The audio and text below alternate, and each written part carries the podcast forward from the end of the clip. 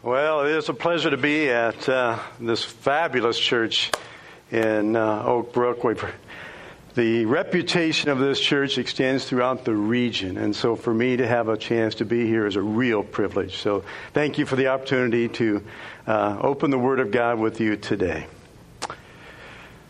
We are going to look at one of the most puzzling aspects to prayer. It's an enigma. It's a riddle.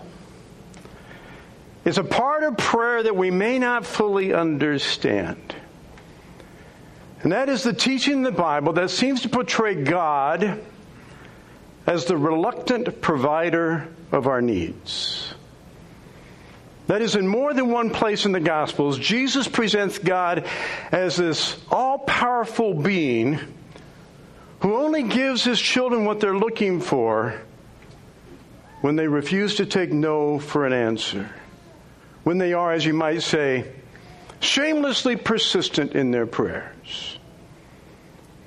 Now, the puzzling aspect of this is why should that be necessary? Why should we have to persist in our prayers? Why would the Word of God present this as we'd have to nag God? I mean, if, if, if God is omniscient and He knows our needs, uh, if God is compassionate and He loves us, then why should we have to persist in our prayers? Why doesn't He answer the first time that we pray? Why should we have to shamelessly nag Him? Why? Well, we're going to look into the Word of God today and try and see the answer to that. What we are going to see is that there is no question that God wants us to be doggedly persistent in our prayers. We're going to see that not one, but two different parables that come from the lips of Christ. But the question is why? Why should we have to do this? What can, what can this possibly accomplish in our lives outside of maybe making us weary? Well, we're going to see the answer to that. And what we're going to see is the reason for this is not because of something in God, it's because of something in us. As we're going to see the reason why God wants us to persist in prayer is not because of who He is in His perfect character, but because of who we are in our imperfect character. And at the end of our time, we'll see what this must mean for us in our own prayer lives. So if you have your Bibles with you, I'd like to have you turn with me to the Gospel of Luke.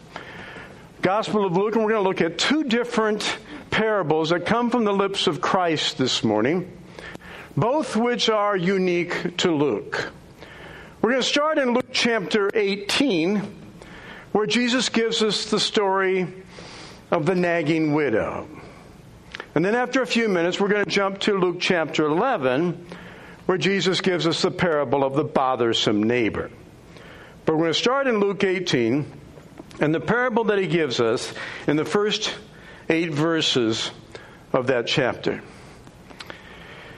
Now, I believe that Jesus was one of the greatest storytellers that ever lived.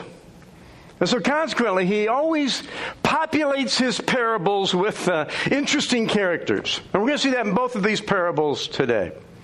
In this first parable, there are two main characters.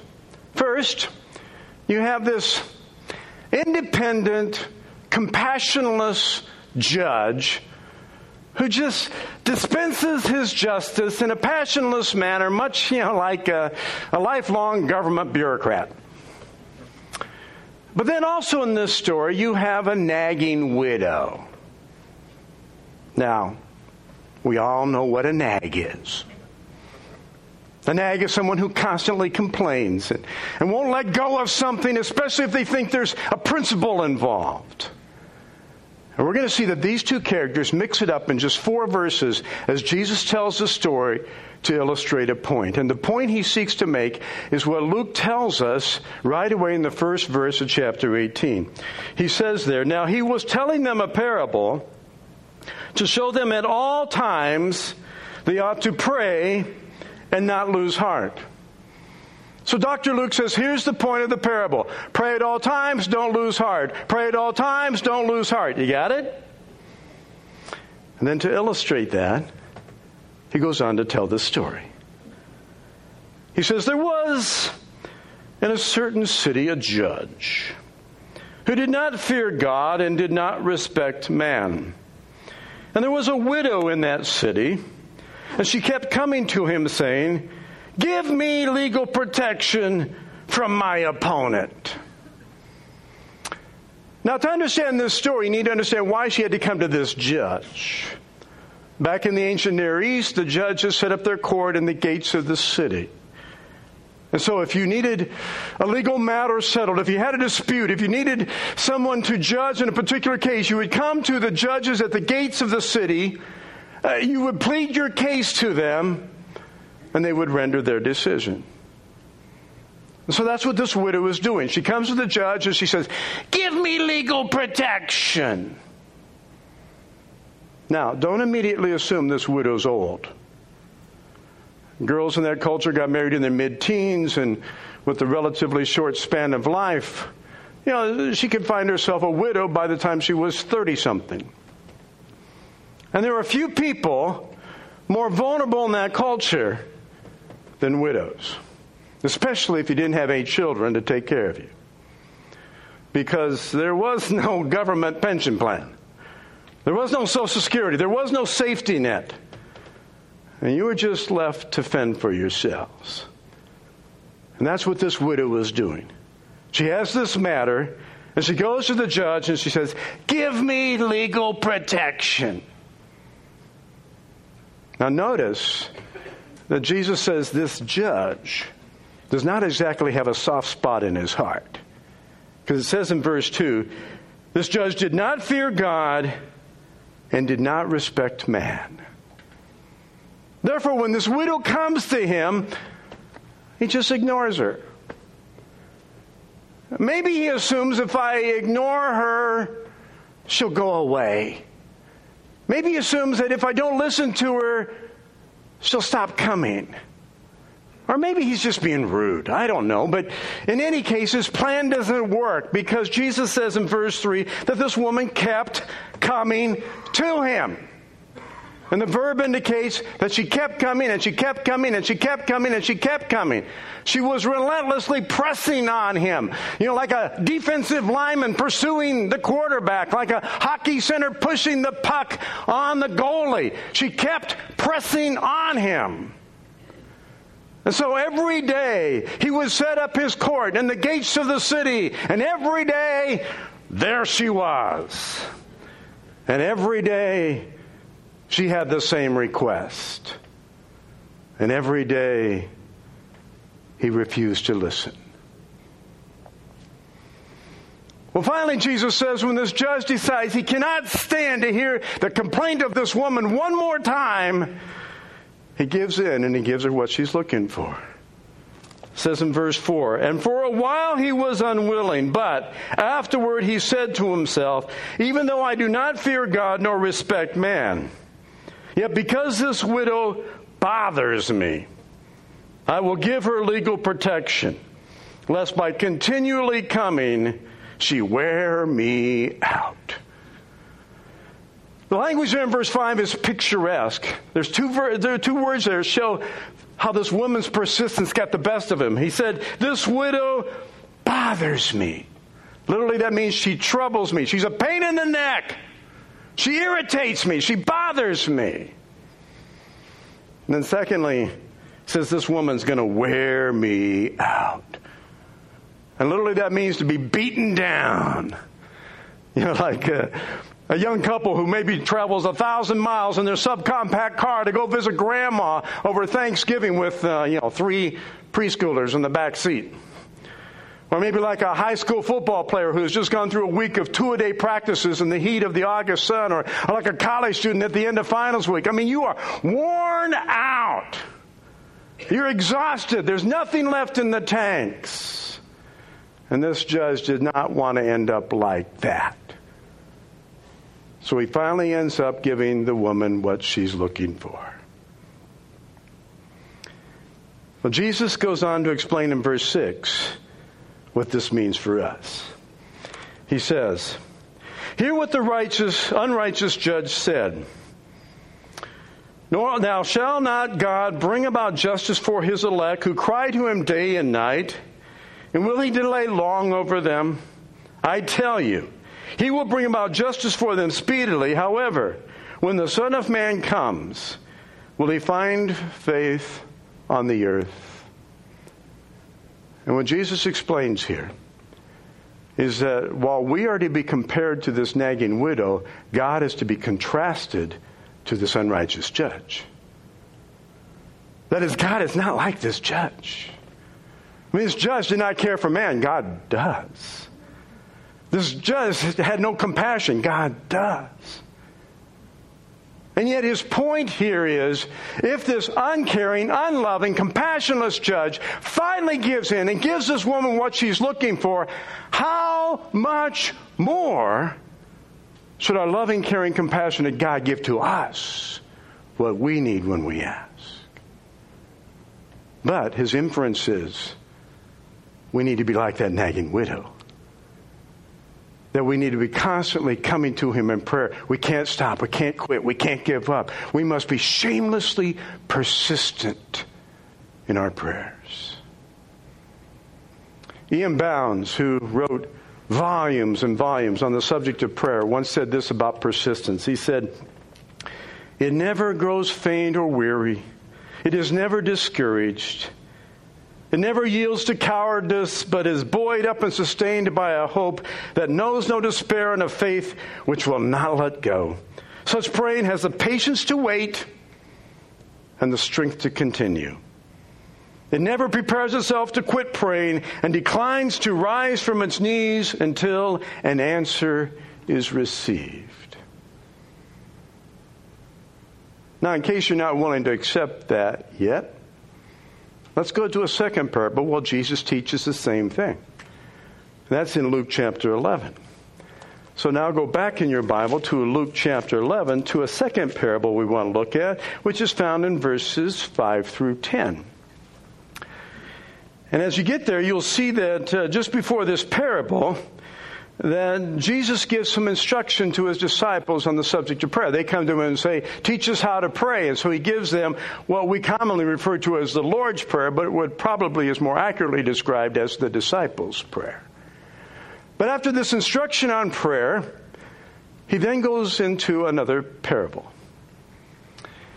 And just like the first parable, this parable is populated with some very interesting people. You have in this parable a midnight visitor a bothersome neighbor, and a sleeping family. Let's pick it up in verse 5. Jesus says, Suppose one of you shall have a friend and shall go to him at midnight and say to him, Friend, lend me three loaves.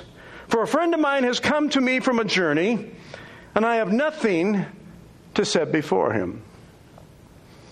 Now, again, to understand this, you have to put yourself back in the culture, and if you do, you realize that this visitor who has come at midnight was unexpected. And you know that because he has no food to present before him. Bread was usually baked first thing in the morning, and it was not unusual then for a family to have exhausted their supply of bread by bedtime. But if you knew you were going to have a guest, if you knew you were going to have a visitor, you would have made provisions for that. This man didn't. Therefore, that shows that this visitor was unexpected. Now you might say, if that's true, if this is an unexpected visitor, then why, why did they receive him? Why didn't they turn him away? Why didn't they, you know, point him down the road to the Motel 6 where they always keep the light on? Why did they receive him? And the answer to that is because in those small villages back then, there were very few options for public lodging. And furthermore, the culture placed a very high value on the practice of hospitality. So therefore, if someone showed up at your door needing a place to stay or food to eat, you were expected to do everything you could to accommodate them. That happens here. That means this man is now put in a pickle because he has no food. And they didn't have 24 hour grocery stores like we have today. They didn't have microwaves where you could pop something out of the refrigerator and warm it up for them. They didn't even have preservatives in their food to allow it to be kept to another day. The standard practice was you'd gather your food in the morning, you would then cook your food during the day, and then the next day you would start all over that process again. So when this man says he has no bread, that's exactly what he means. He has no bread. Therefore, he's faced with a very difficult decision. Either he can be extraordinarily rude to his guests and not place anything in front of them to eat, or, or he could go bother his neighbor, whom he apparently knew had some bread. He decides to go bother his neighbor. He runs across to his neighbor's house. He knocks on the door. He says, Hey, old buddy, old pal, I'll gladly pay you Tuesday for three loaves of bread today because I have a famished friend fellowshipping from afar and I have no food to furnish him. Well, Jesus tells us that, much like the unrighteous judge in the first story, that this neighbor at first is unwilling to help. It says in verse 7 And from inside he shall answer and say, Do not bother me. The door has already been shut. My children and I are in bed. I cannot get up and give you anything. And again, to understand this, you have to put yourself back in the culture and recognize this man's not trying to be inconsiderate to his neighbor, he's just trying to be considerate to his own family. Because most homes back then, especially among peasants, consisted of just one room. And furthermore, everyone slept on the same mat or pallet. And so this man knows if he gets up, he's going to wake up all the kids. And you know how that is, parents. You get the kids to bed at night. The last thing you want to do is have them get up again. You have to hassle through that. This man doesn't want to do that. So consequently, when he hears his neighbor, he says, Go away. The door is shut. We're in bed. I'm not getting up. Well, apparently, this man does not take no for an answer. So he asks again, gets the same response. Asks again, gets the same response. Asks again, gets the same response. This goes back and forth and back and forth for, for an eternity, it seems like, when finally the, the man on the inside throws off the covers, wakes up all the kids, turns on the light, kicks the dog, opens the door, and says, What do you want? And notice Jesus says, the reason why this man gets what he's looking for is persistence. Verse 8. I tell you, even though he will not get up and give him anything because he is his friend, yet because of his persistence, he will get up and give him as much as he needs. He will not give him what he's looking for because he's his friend, although I'm sure that didn't hurt. He got what he was looking for because of his persistence. And this word persistence carries with it two different ideas in the biblical text. First, it carries with it the idea of boldness. That is, to be persistent in a biblical sense means you have the courage, you have the brass to ask for things that maybe others wouldn't ask for. You have boldness. But then, secondly, this word persistence also carries with it the idea of shamelessness. That is, to be persistent in a biblical sense means that you aren't going to let anything stand in your way of asking what you need. And certainly, you know, ignoring the domestic privacy of your neighbor by waking the whole family up in the middle of the night shows that kind of shamelessness. And what Jesus implies to us is that needs to be true of our prayer life. That there needs to be a shameless persistence, a dogged determination, a godly gall that will not stop. And he goes on to get more specific about this in verses 9 and 10. He says, I say to you, ask and it shall be given to you. Seek and you shall find. Knock and it shall be opened to you. For everyone who asks to receive, he who seeks finds, and to him who knocks it shall be opened. And because that instruction follows right after this parable, you can see that Jesus is not just talking about any kind of casual request we might make. You know, ask and it shall be given to you. Seek and ye shall find. No, he's illustrating the principle from the parable. That is, ask and keep on asking and keep on asking and keep on asking, and it will be given to you. Seek and keep on seeking and never stop seeking, and you shall find. Knock and keep on knocking and never stop knocking, and the door will be open to you. In other words, the teaching of this parable is the same as the one we saw before. And that is, we are to be shamelessly persistent in our prayers. We can't stop. We can't quit. We can't give up. We must keep on praying and keep on praying and keep on praying. Now, the obvious question again becomes why? Why should we have to do this? Is there something in our God that requires this? I mean, is our God, you know, a fickle deity that we need to somehow coax and cajole before he gives us what we're looking for? Do we have to somehow pry his fingers off his blessing before he gives it to us? Oh, no, no, no, friends. There is nothing in our God that requires us to keep on praying despite a delay. He's omniscient. He knows exactly what we need before we even ask. He's omnipotent. He can do whatever He wishes. He's compassionate. He delights in abundantly meeting the needs of His children. No, there is nothing in our God that requires us to keep on praying despite a long delay. But there can be something in us. We can be the reason why we need to persist in prayer. J. Oswald Sanders, in his excellent book called Prayer Power Unlimited, said this God does not always grant the answer to prayer at once because the petitioner is not yet in a fit state to receive what he asks. There is something God desires to do in him before he answers the prayer. And you might say, well, what could that be? What, what kinds of things might there be that would prevent God from immediately answering my prayer? Well, there could be lots of things. Uh, let me just give you some examples. First, it may be we're not really earnest in our prayers. That is, we're praying about something, but it doesn't really move us. If it doesn't move us, why do we think it will move God? But you see, praying about something over a long period of time gives us a chance to prove God that we are truly earnest. Or, or, or maybe we're praying with the wrong motives. Maybe it's something good for us and something God wants for us, but we're praying with selfish motives. Well, sometimes praying over a long period of time is a way of purifying those motives. Maybe we begin with selfish motives, but as we continue to pray about that, that is a way of purifying our motives. Or maybe it's because we haven't counted the cost.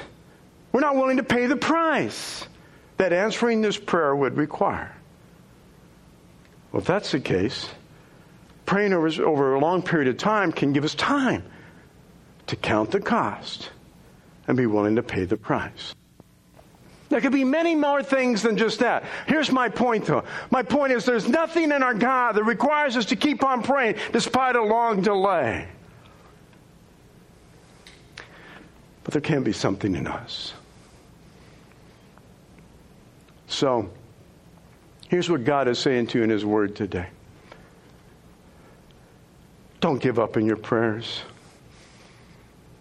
don't lose heart and stop praying. Instead, keep on praying and keep on praying and keep on praying. If you've been lifting a burden to God and you haven't seen Him answer that prayer yet, don't stop now. Instead, be like the nagging widow. Don't lose heart any more than that neighbor bothered his neighbor. Instead, keep storming the throne of grace. Keep on your knees, knowing our God is a gracious, compassionate God who delights in meeting the needs of his children. And we're going to keep on praying and keep on praying and keep on praying and are shamelessly persistent in our prayers. One of my profs, my favorite profs from seminary, went home to be with the Lord this past year, Dr. Howard Hendricks. And I remember one time in class how he talked about the prayers uh, his family has made for his father. Dr. Hendricks' parents were separated before he was even born. And so he grew up in the home of his maternal grandmother and, and barely knew his dad. But once he got married to Jean, they began to pray that his father would come to faith in Christ. And once they had kids, the, the kids joined in on this. And they prayed that their, their father, their grandfather would, would come to faith. And they prayed for years. They prayed for decades. And his father just kept sinking further and further into alcoholism, and his, his physical state worsened. But they kept praying and praying and praying. And finally, after 40 years of praying, one month before his father died, he came to faith in Christ. 40 years! That's shameless persistence in prayer. What is it that you've been bringing before God and you haven't seen Him answer yet? What is it? Maybe it's like Dr. Hendricks. You've been praying for a loved one to come to faith and that hasn't happened. Or maybe you've been praying for someone to, to get free from an addiction that is holding them captive. Or maybe you're praying for someone else to get a job. Or maybe you're praying for a breakthrough in an unreached people group. Or maybe you're praying for a prodigal son or a prodigal daughter to come back home. And none of that's happened yet. Don't stop now. Don't give up. Be like the nagging widow. Be like the bothersome neighbor. Be shamelessly persistent in your prayers. And if you are, in the right way, in the right time, our gracious God will respond. Let's pray. Father, we thank you for who you are, that you are a gracious, compassionate, all knowing God. You love to meet the needs of your children. And thank you that there are things you want to do in our lives through this time of prayer and help us to remain persistent in our prayers. Being like that nagging widow, being like that bothersome neighbor, refusing to give up until you answer our needs. In Jesus' name, amen.